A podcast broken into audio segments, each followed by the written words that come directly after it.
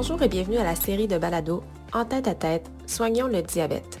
Conçu pour faire mieux connaître les différentes personnalités, les différents styles d'adaptation, les différents rôles de soutien, comment adopter différents rôles dans les soins du diabète de type 2.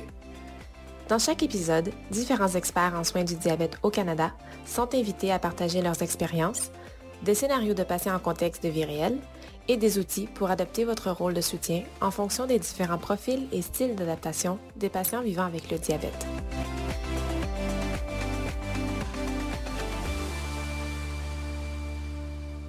Bonjour et bienvenue au balado Comprendre le patient atteint de diabète de type 2 de type dépassé. Un examen approfondi de ses comportements d'autogestion et des façons d'adapter vos rôles de soutien pour lui offrir des soins personnalisés. Je m'appelle Catherine Goulet-Delorme et je suis infirmière clinicienne et éducatrice agréée en diabète. Je travaille dans une clinique spécialisée de diabète depuis une quinzaine d'années. Je peux vous dire que je suis fière de participer à ce balado parce que je trouve que ça reflète bien le changement d'approche qu'on a comme professionnel de la santé depuis mes débuts en fait en diabète. Quand j'ai commencé, la philosophie de soins était encore beaucoup celle de l'expert qui peut expliquer aux gens ce qu'ils devraient faire.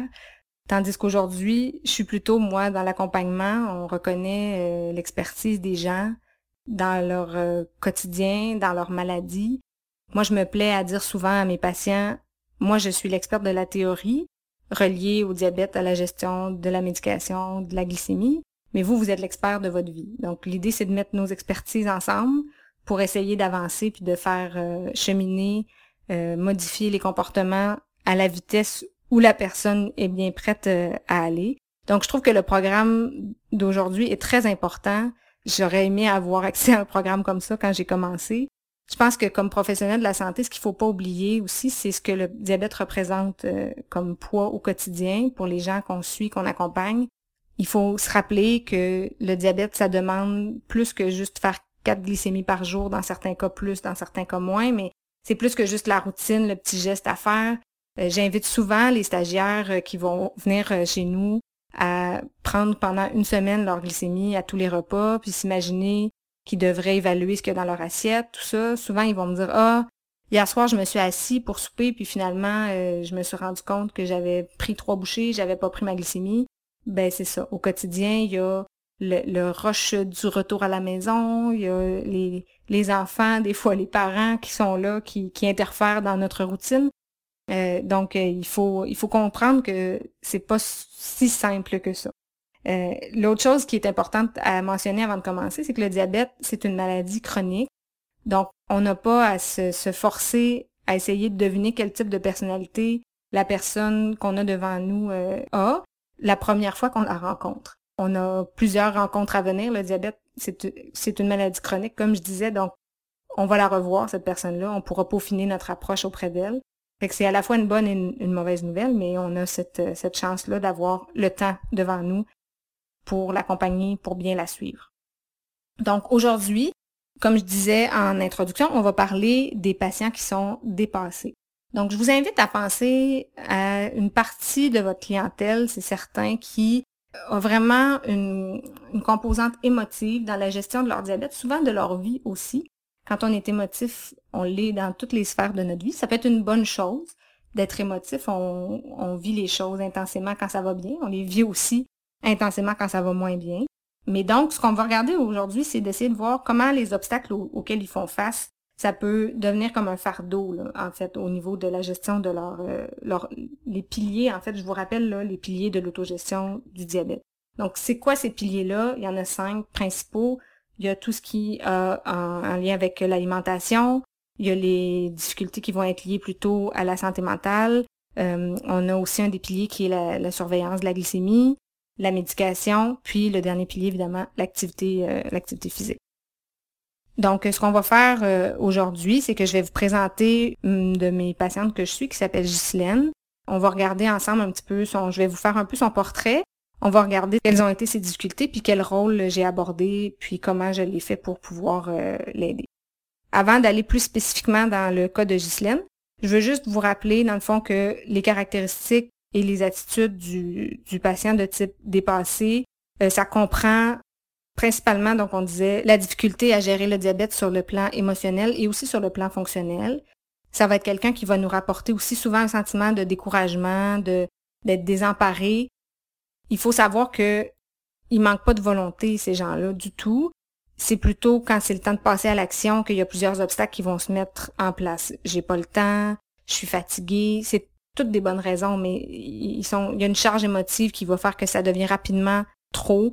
Donc, établir des nouvelles priorités, c'est difficile. Dans le passage à l'action, c'est difficile. Euh, ils vont avoir souvent une faible estime de soi, euh, ces gens-là. Ils vont avoir un sentiment d'échec important aussi parce que ils vont avoir tendance à vouloir s'en demander trop.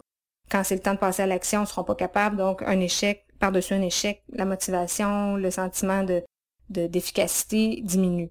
Je sais que je devrais, c'est souvent une phrase qui va revenir dans leur, euh, dans leur discours. Donc, en général, c'est une personne qui aussi va voir plutôt les restrictions que les bienfaits à long terme d'un comportement. OK? Donc, euh, il y a une volonté d'apprendre, il y a une volonté de changer, mais dans le passage à l'action, c'est difficile. Je vois juste ce qui m'empêche d'avancer. Comment ça peut se traduire dans la vie de tous les jours? Ben, si on revient au pilier de l'autogestion, j'ai de la difficulté à m'empêcher de grignoter le soir parce que j'écoute la télé, parce que c'est un moment en famille qui est plaisant. J'ai du stress, je mange mes émotions. Comment ça va se traduire au niveau des piliers de l'autogestion? Fait que si on regarde par rapport au niveau de l'alimentation, la, planification des repas, ça peut être difficile. Euh, c'est des gens qui vont avoir tendance à manger leurs émotions. On disait c'est des personnes émotives, mais il y a quelque chose qui vient avec ça. Au niveau de l'activité physique, ça va être difficile de le prioriser, de réserver du temps. J'arrive à la maison, je suis fatiguée, je suis stressée, je passe à d'autres choses. Donc, euh, bouger plus, c'est difficile. Là, au niveau de la prise de médication aussi, comme c'est des gens qui ont de la difficulté à prioriser en général, ils vont souvent avoir de la difficulté à se prioriser. Donc, peuvent oublier de prendre leur glycémie, prendre leur médication si quelqu'un d'autre a besoin d'eux ou une tâche est nécessaire à faire. Donc, ça va, ça, peut passer à côté.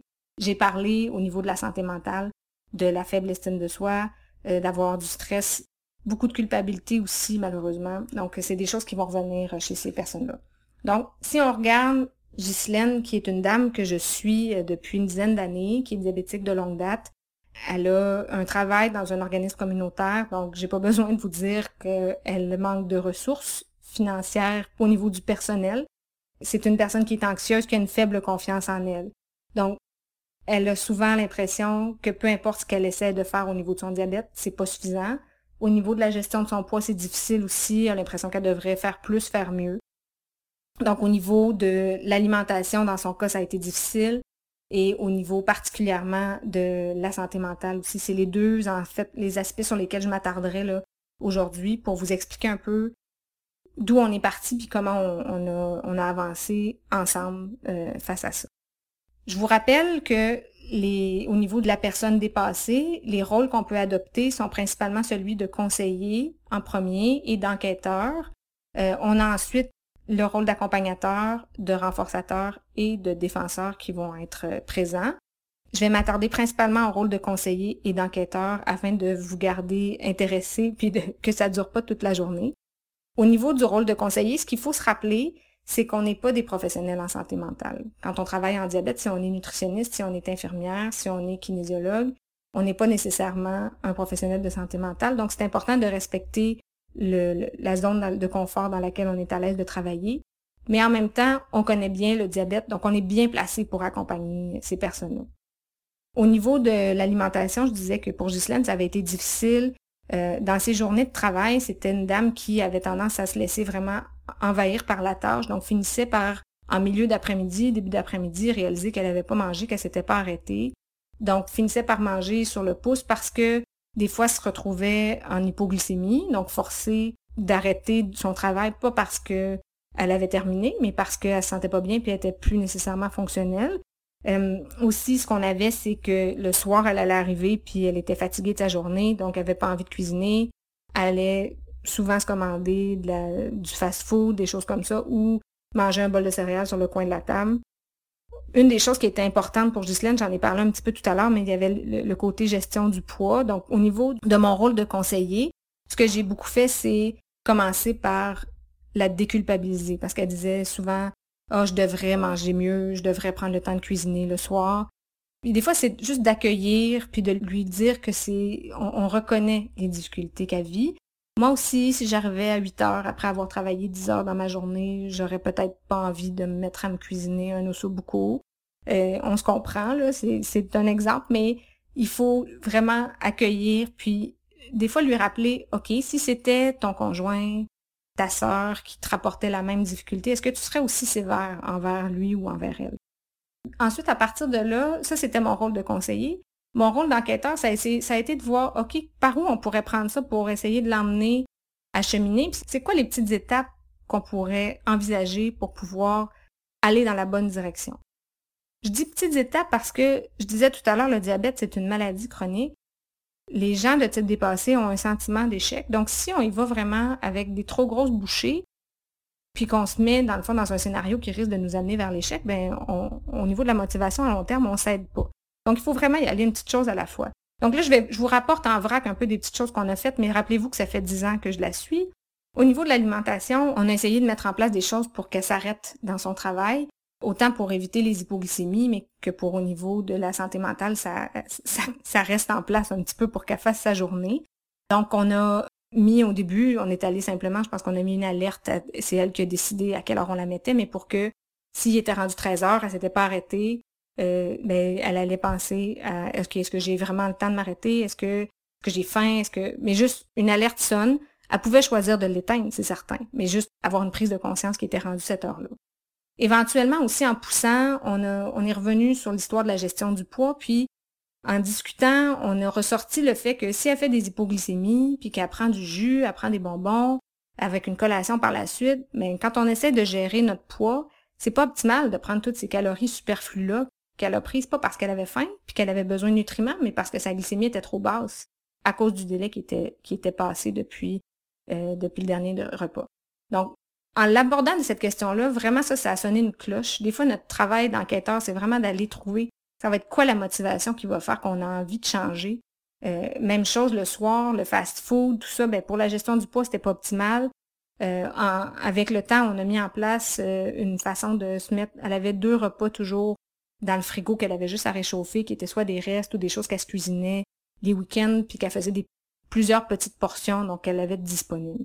Il faut vraiment aller avec ce que les gens sont prêts à faire, euh, les choses qui fonctionnent bien pour eux. Si c'est quelqu'un qui aime pas cuisiner, c'est sûr que de faire des gros plats d'avance, ça, ça fonctionnera pas nécessairement. Mais c'est vraiment de laisser parler les gens, puis d'essayer de, soulever des choses dans leur discours qui va pouvoir euh, être. Ça va peut-être être la petite étincelle qui va allumer le, le, feu, si je peux dire, chez cette personne-là, la volonté de changer. ok? Mon rôle de conseiller, ça a été avant tout d'écouter les émotions négatives, euh, de la laisser ventiler. Des fois, on a besoin de ça. Ensuite, on a discuté de comment les émotions négatives nuisaient à sa motivation, ça augmentait sa fatigue mentale. Au niveau de tout ce qui est santé mentale, comme je disais tout à l'heure, il faut respecter nos limites. En diabète, par contre, on a la chance d'avoir un outil qui s'appelle l'échelle de détresse du diabète, qui est un, un questionnaire avec 17 énoncés où la personne va accorder une importance euh, à certains énoncés selon euh, comment elle les vit au quotidien. Par exemple, au niveau du fardeau émotionnel du diabète, est-ce que c'est quelque chose qui est important? Euh, j'ai l'impression de jamais faire les choses bien. Il y a un aspect de la détresse qui est lié au traitement, donc j'ai tendance à oublier ma médication. Je trouve que c'est difficile de penser à prendre ma médication. Il y a un aspect qui est relié à la détresse par rapport aux professionnels de la santé, donc j'ai l'impression que mon médecin me prend pas au sérieux. Puis tout ce qui est détresse interpersonnelle aussi, euh, un énoncé, par exemple, ça va être j'ai l'impression que ma, famille trouve lourd que quand je leur parle de mon diabète. Donc, on a 17 énoncés répartis dans ces quatre catégories-là. Puis, selon ce que la personne va répondre, bien, ça nous aide à cibler quel est l'endroit prioritaire où on peut travailler au niveau de la santé mentale. Puis, référer, faut pas se gêner. Euh, c'est mieux d'intervenir vraiment dans les limites de ce qu'on est capable de faire.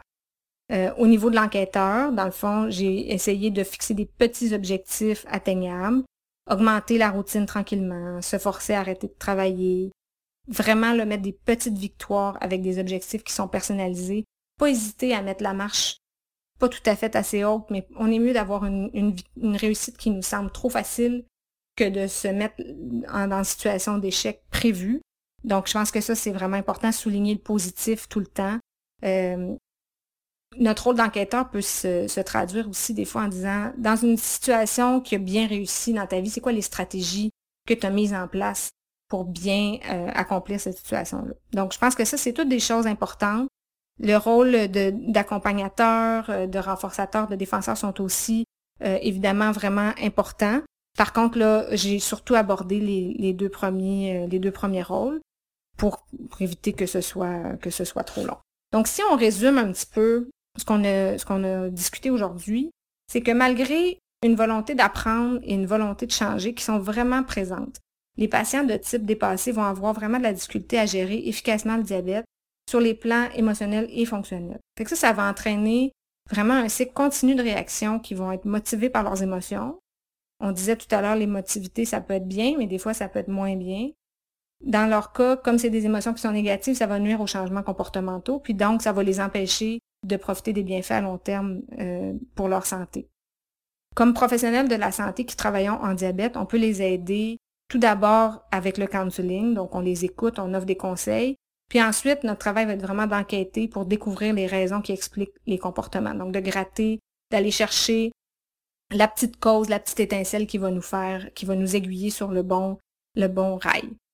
Une fois qu'on va avoir déterminé leurs besoins et leurs objectifs, en travail d'équipe, c'est bien important. On peut les accompagner en élaborant avec eux des plans de prise en charge qui vont leur convenir puis qui sont durables. Vraiment viser le long terme. Donc, c'est pas grave si c'est des petites bouchées. C'est avec des petites étapes qu'on va faire des changements qui sont durables. Si on met la marche trop haute, après trois semaines, on va lâcher prise, on va arrêter, on va laisser tomber, puis on va encore avoir un sentiment d'échec qui va nuire à notre motivation à long terme, justement.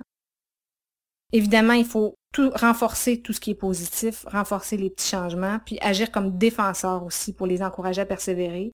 Puis évidemment, tout ça, ça va dans l'objectif de les motiver à suivre leur plan de traitement. Donc, pour conclure, je vous invite à écouter les autres épisodes de cette série de balado qui s'intéressent euh, aux deux autres profils, ainsi qu'à l'aspect théorique derrière les styles d'adaptation du simplificateur et du perfectionniste. Vous pouvez également consulter le site web euh, When on One Care pour en apprendre davantage sur les sujets dont on a discuté au cours de cet épisode. En terminant, je veux vous remercier d'avoir pris ce temps-là pour vous, pour vos patients. Ils sont bien suivis, je suis certaine que vous les prenez bien à cœur et je vous souhaite bonne chance.